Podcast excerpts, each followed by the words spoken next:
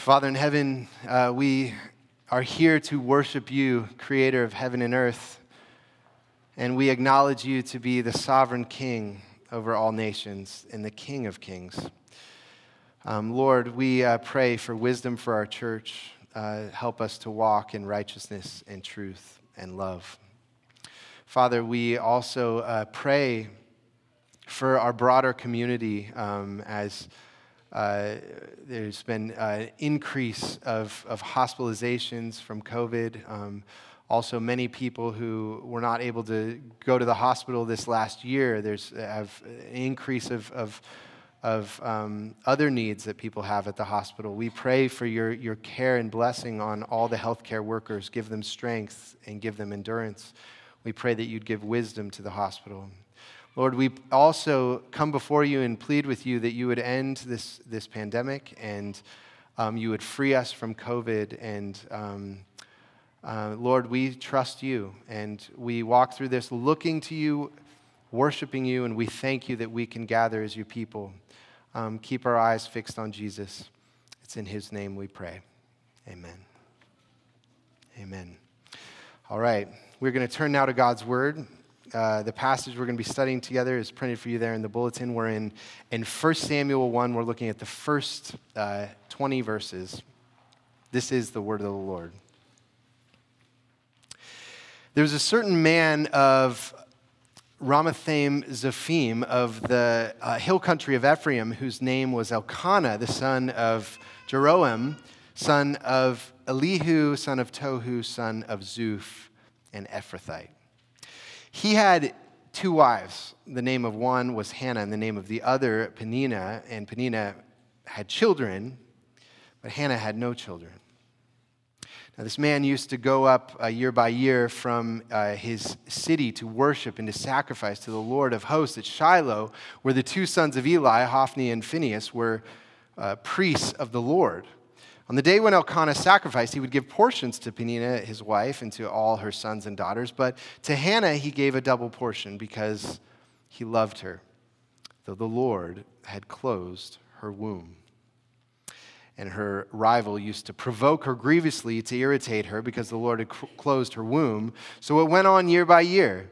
As often as she went up to the house of the Lord, she used to provoke her. Therefore, Hannah wept and would not eat. And Elkanah, her husband uh, said to her, Hannah, why do you weep? And why do you not eat? And why is your heart sad? Am I not more to you than ten sons? After they had eaten and drunk at Shiloh, Hannah rose. Now, Eli, the priest, was sitting on the seat beside the doorpost of the temple of the Lord. She was deeply distressed and prayed to the Lord and wept bitterly. And she vowed a vow and said, O Lord of hosts, if you will indeed look on the affliction of your servant and remember me and not forget your servant, but will give to your servant a son. Then I will give him to the Lord all the days of his life, and no razor shall touch his head. As she continued praying before the Lord, Eli observed her mouth. Hannah was speaking in her heart. Only her lips moved, and her, her voice was not heard. Therefore, Eli took her to be a drunken woman. And Eli uh, said to her, How long will you go on being drunk? Put your wine away from you. But Hannah answered, No, my Lord, I am a woman troubled in spirit. I've drunk neither wine nor strong drink, but I have been pouring out my soul before the Lord. Do not regard your servant as a worthless woman, for all along I have been speaking out of my uh, great anxiety and vexation. Then Eli answered, Go in peace, and the God of Israel grant your petition that you have made to him. And she said, Let your servant find favor in your eyes. And uh, then the woman went her way and ate, and her face was no longer sad.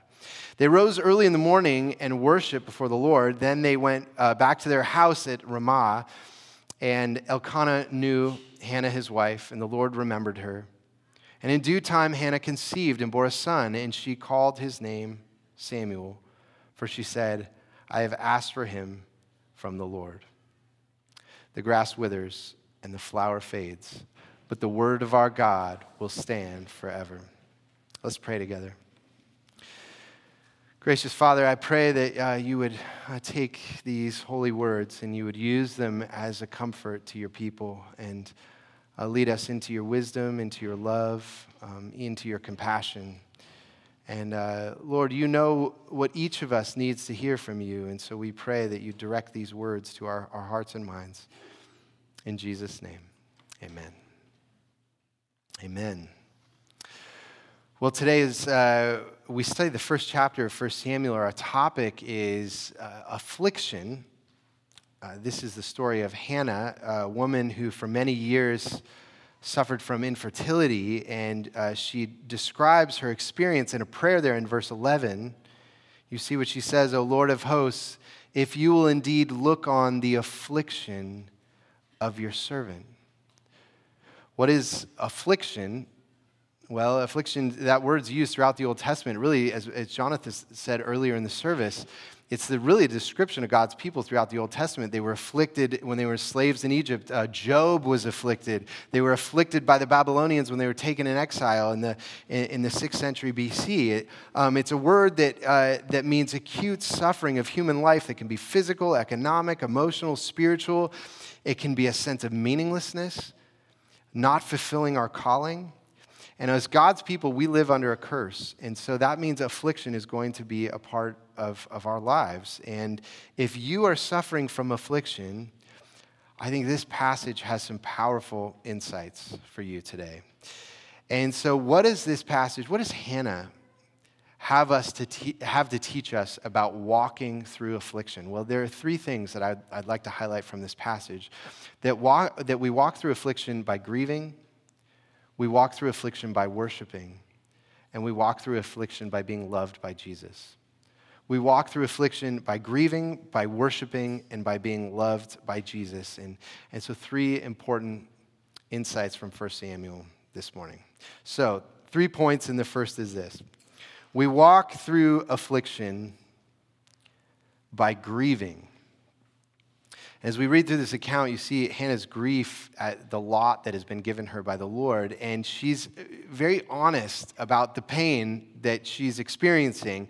And you'll notice that this passage begins with a genealogy. You see that there in verse 1, where it says, There was a certain man of Ramathaim Zophim of the hill country of Ephraim, whose name was Elkanah, the son of J- Jeroham, the son of Elihu, the son of Tohu, the son of Zuph, and Ephrathite. And genealogies like this are throughout the Old Testament. It's kind of a, a fast forwarded way of God to tell the story of how the kingdom of his chosen people has been growing in the earth and how it's been expanding and multiplying. And because the growing of God's family was so central to his purposes, it made the next statement all the more painful. He had two wives. The name of one was Hannah, and the name of the other Peninnah. And Peninnah had children, but Hannah had no children. Hannah had no children. And, and the first thing that struck me in this passage about Hannah walking through affliction is the honesty of her pain. Uh, multiple times the passage describes her grief. You see that there, the second part of verse 7, it says, Therefore, Hannah wept and would not eat. And then in verse 10, she was deeply distressed and prayed to the Lord and wept bitterly. And then down to verse 15, but Hannah answered, No, my Lord, I am a woman troubled in spirit. I have uh, drunk neither wine nor strong drink, but I've been pouring out my soul before the Lord. Do not regard your servant as a worthless woman, for all, uh, all along I have been uh, speaking out of my great anxiety and vexation.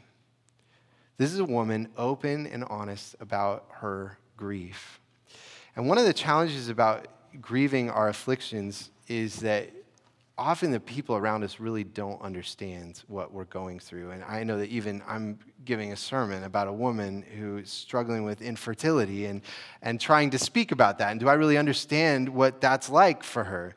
And uh, Hannah's affliction was not understood by the people around her, and that kind of aggravated the affliction. I want to point out some of the ways that people did not understand her affliction. So, first of all, we see that, that her grief was despised in this passage. She was despised and kind of stigmatized for, for her affliction. You see that there in verse 4, where it says, On the day when Elkanah sacrificed, he would give portions to Peninnah, his wife, and to all her sons and daughters. But to Hannah, he gave a double portion because he loved her, though the Lord had closed her womb.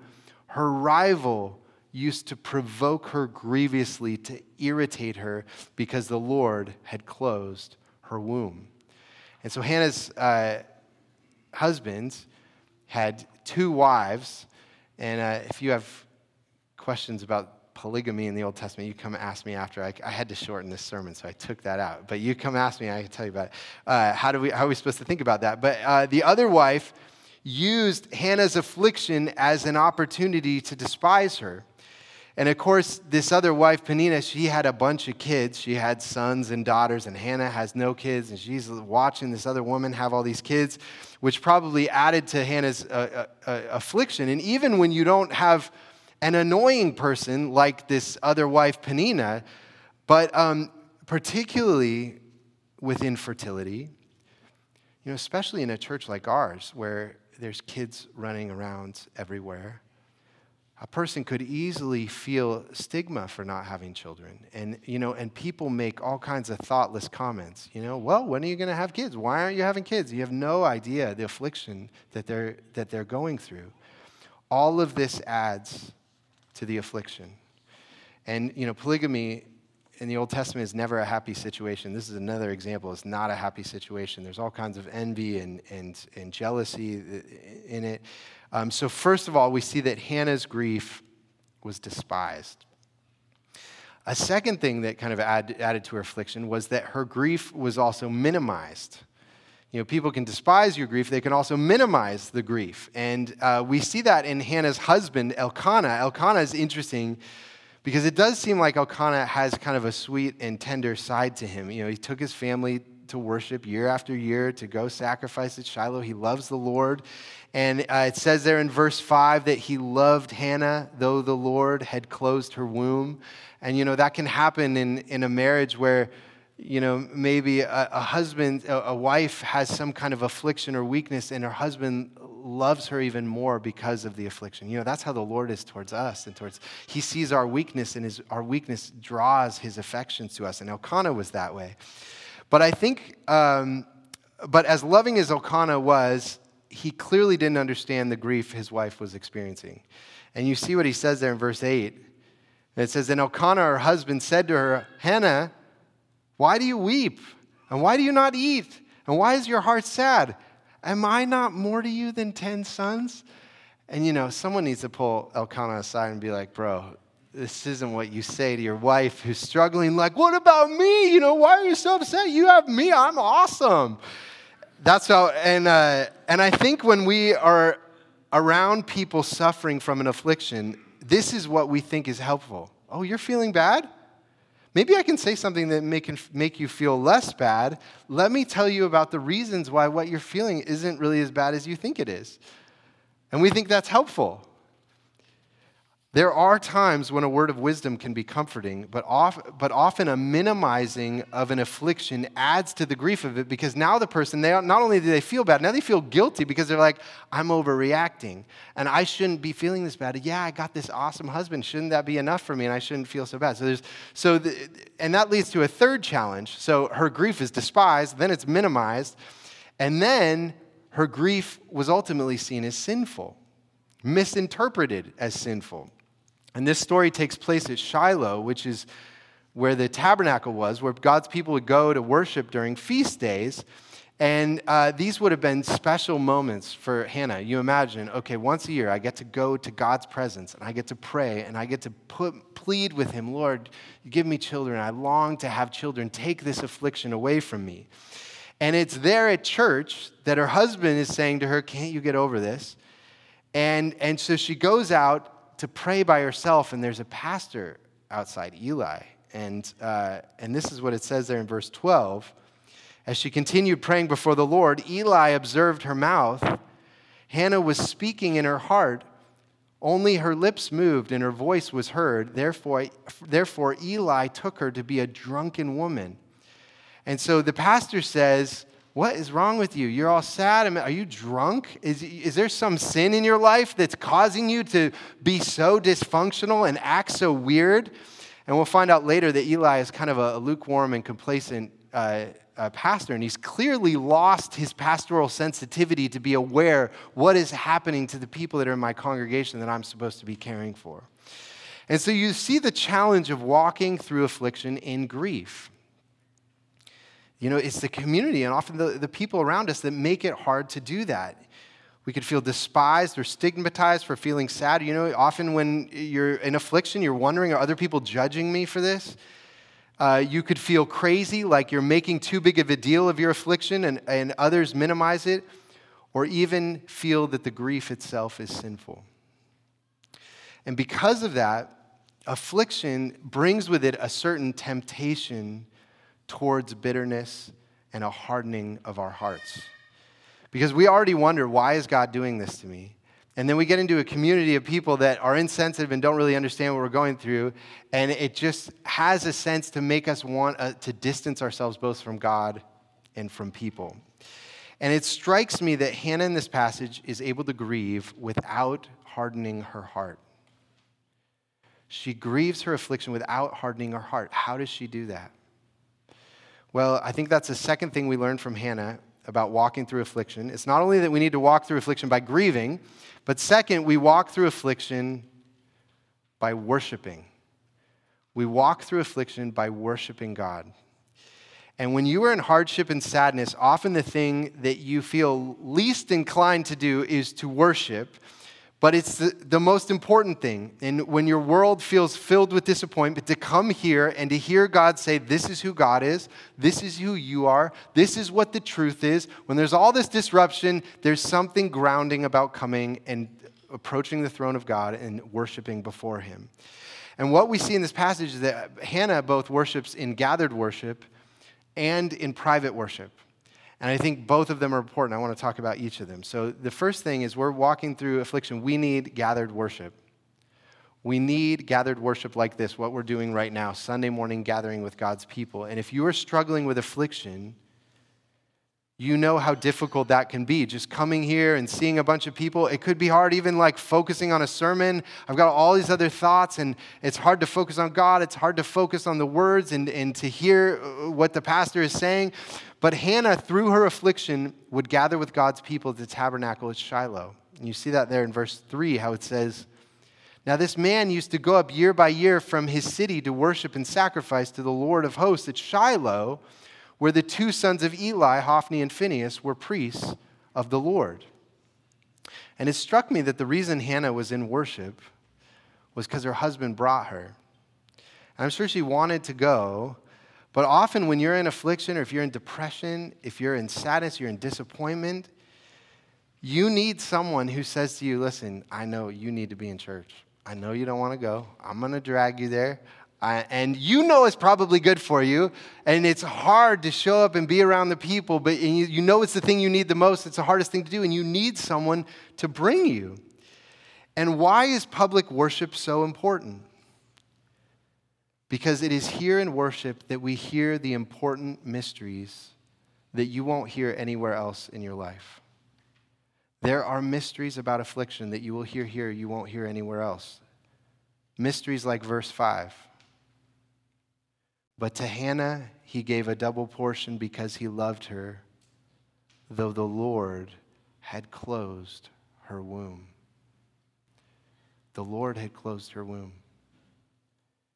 Here it is, in, alone in worship, we learn that ultimately all of my affliction comes under the governance and wisdom of God. It is appointed by God. It is in worship we learn to say to God while we plead with Him to take away our affliction, Your will be done. I will trust you. And even more, in the midst of all this, I will worship you and I will praise you as God. And I'll tell you, you know, one thing that gathered worship does is when we are in affliction, it's very hard to believe. Like, it's hard to believe that the Lord is with me or present or he's listening to me. It's hard to even trust God. That's one of the reasons we need one another to come into a room, to a family. We're the family that believes. And I'm among the people who believe. So even if I don't even feel the faith in my own heart, to be with you and to hear you singing and to see you listening to a sermon saying, This is the truth, that helps me to stay in my faith in the midst of my affliction. And it was coming out of gathered worship that Hannah was moved toward a more intimate encounter with God in prayer. And that was the second thing. So she needed gathered worship, but she also needed private worship. And you see there in verse 9, it says, After they had eaten and drunk in Shiloh, Hannah rose. She's been at this feast, everyone's feasting, she's not eating anything. And, uh, and now she wants to go and be alone with the Lord. And it is at this annual gathering to worship with God's people that something happened in Hannah. Here's this woman who has for years dreamed of having a child. She's pictured what a loving mother she would be. She likely could not picture how life could be good unless a child was given to her. How could she say that her life was good without a child? But here at Shiloh, after years of tears and disappointment, she's been worshiping, and then she goes out to be alone and she says this prayer in verse 10. She was deeply distressed and prayed to the Lord and wept bitterly, and she vowed a vow and said, O Lord of hosts, if you will indeed look on the affliction of your servant and remember me and not forget your servant, but will give to your servant a son, then I will give him to the Lord all the days of his life, and no razor shall touch his head.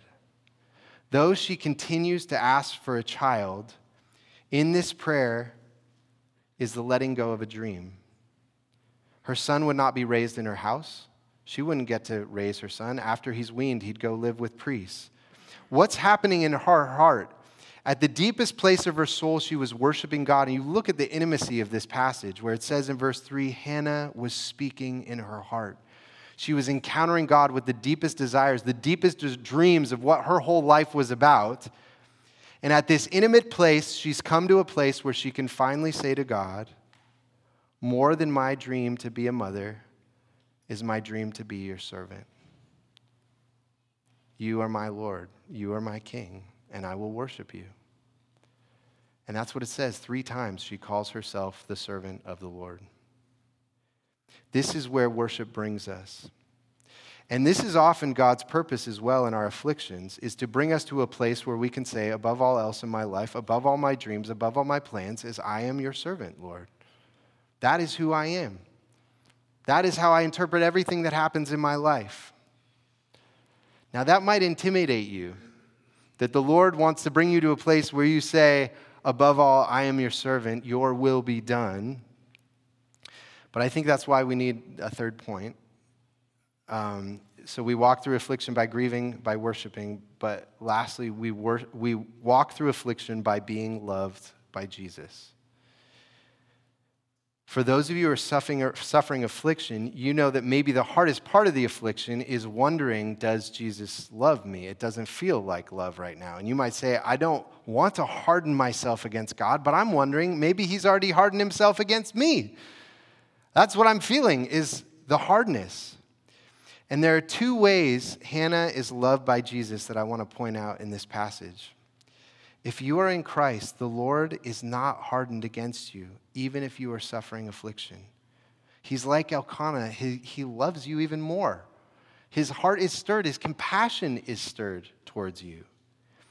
And it is the love of Jesus that keeps our hearts from hardening in the midst of affliction. So, how does Hannah experience Jesus' love? Well, two ways.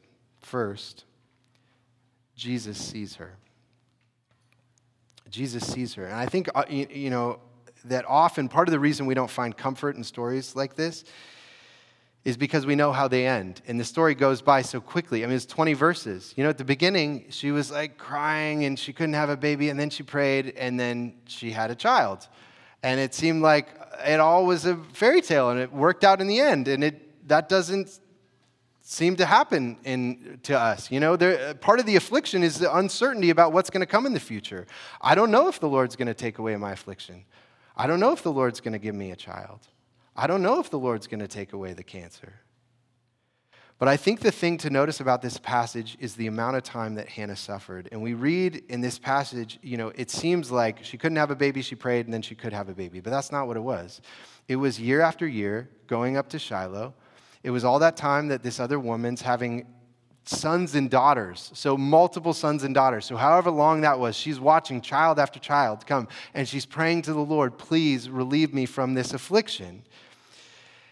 And yet, um, the fact that this story is recorded for us, the fact this is the opening of 1 Samuel. 1 Samuel is the beginning of the kingdom of God in earth, where God is establishing his kingdom in the earth. King David is going to become king in this book. And the opening passage is Hannah.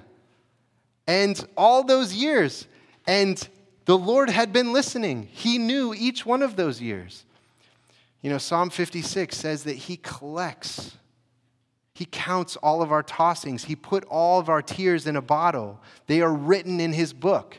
And you might say, What book is that that God writes all of our sorrows? Well, for Hannah, it's the Bible.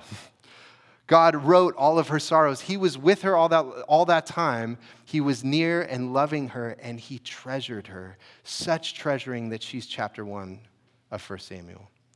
That's the love of Jesus that was sustaining her. So Hannah walked through affliction by being seen by Jesus the whole time. But second, it's not only that Jesus sees Hannah, but second, that Jesus suffered with her. And as we zoom out of this story and think about that prayer from Hannah in verse 11, where she says, And she vowed a vow and said, O Lord of hosts, if you will indeed look on the affliction of your servant she calls herself the Lord's afflicted servant. Who in the Bible is the afflicted servant of the Lord? Well, if you go to Isaiah, Isaiah has all these songs about the suffering servant. And it is a, the great prophecy of Jesus who is coming. And that same word for affliction appears there. Surely he has borne our griefs and carried our sorrows, yet we esteemed him stricken, smitten by God, and afflicted. Jesus too was despised for his suffering and affliction. And the reason we walk through suffering, grieving, even when others despise us, either when others minimize it, when, even when others people say that our grief is sinful, we grieve because Jesus grieved in his affliction. And the reason we walk through affliction worshiping, both gathering with God's people here and going to God with the, in prayer with the deepest desires of our heart, is because the same Lord who ordained Hannah's affliction, who closed her womb, is the same Lord who himself came and suffered in our place. And when we come before God and worship in the midst of affliction, we find a God who loves us. What do you need to walk through affliction is you need love. Our suffering is mysterious. You'll often want to ask God why. Why is God making me suffer like this? And He generally does not answer that question. But the one thing that we know is not the answer to that question. You can't say the reason you are suffering is because God doesn't love you, because Jesus Himself came to suffer with you. And you can know this for sure. Though my affliction is mysterious, it is in the love of Jesus that I walk through it. And so we patiently wait, walking through suffering, not only grieving, not only worshiping but as ones who have been loved by Jesus himself. Let's pray together.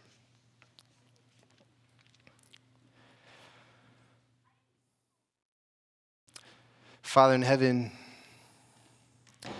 it's a comfort to me to know that you uh, see and are aware of, of all the afflictions that are present in this room.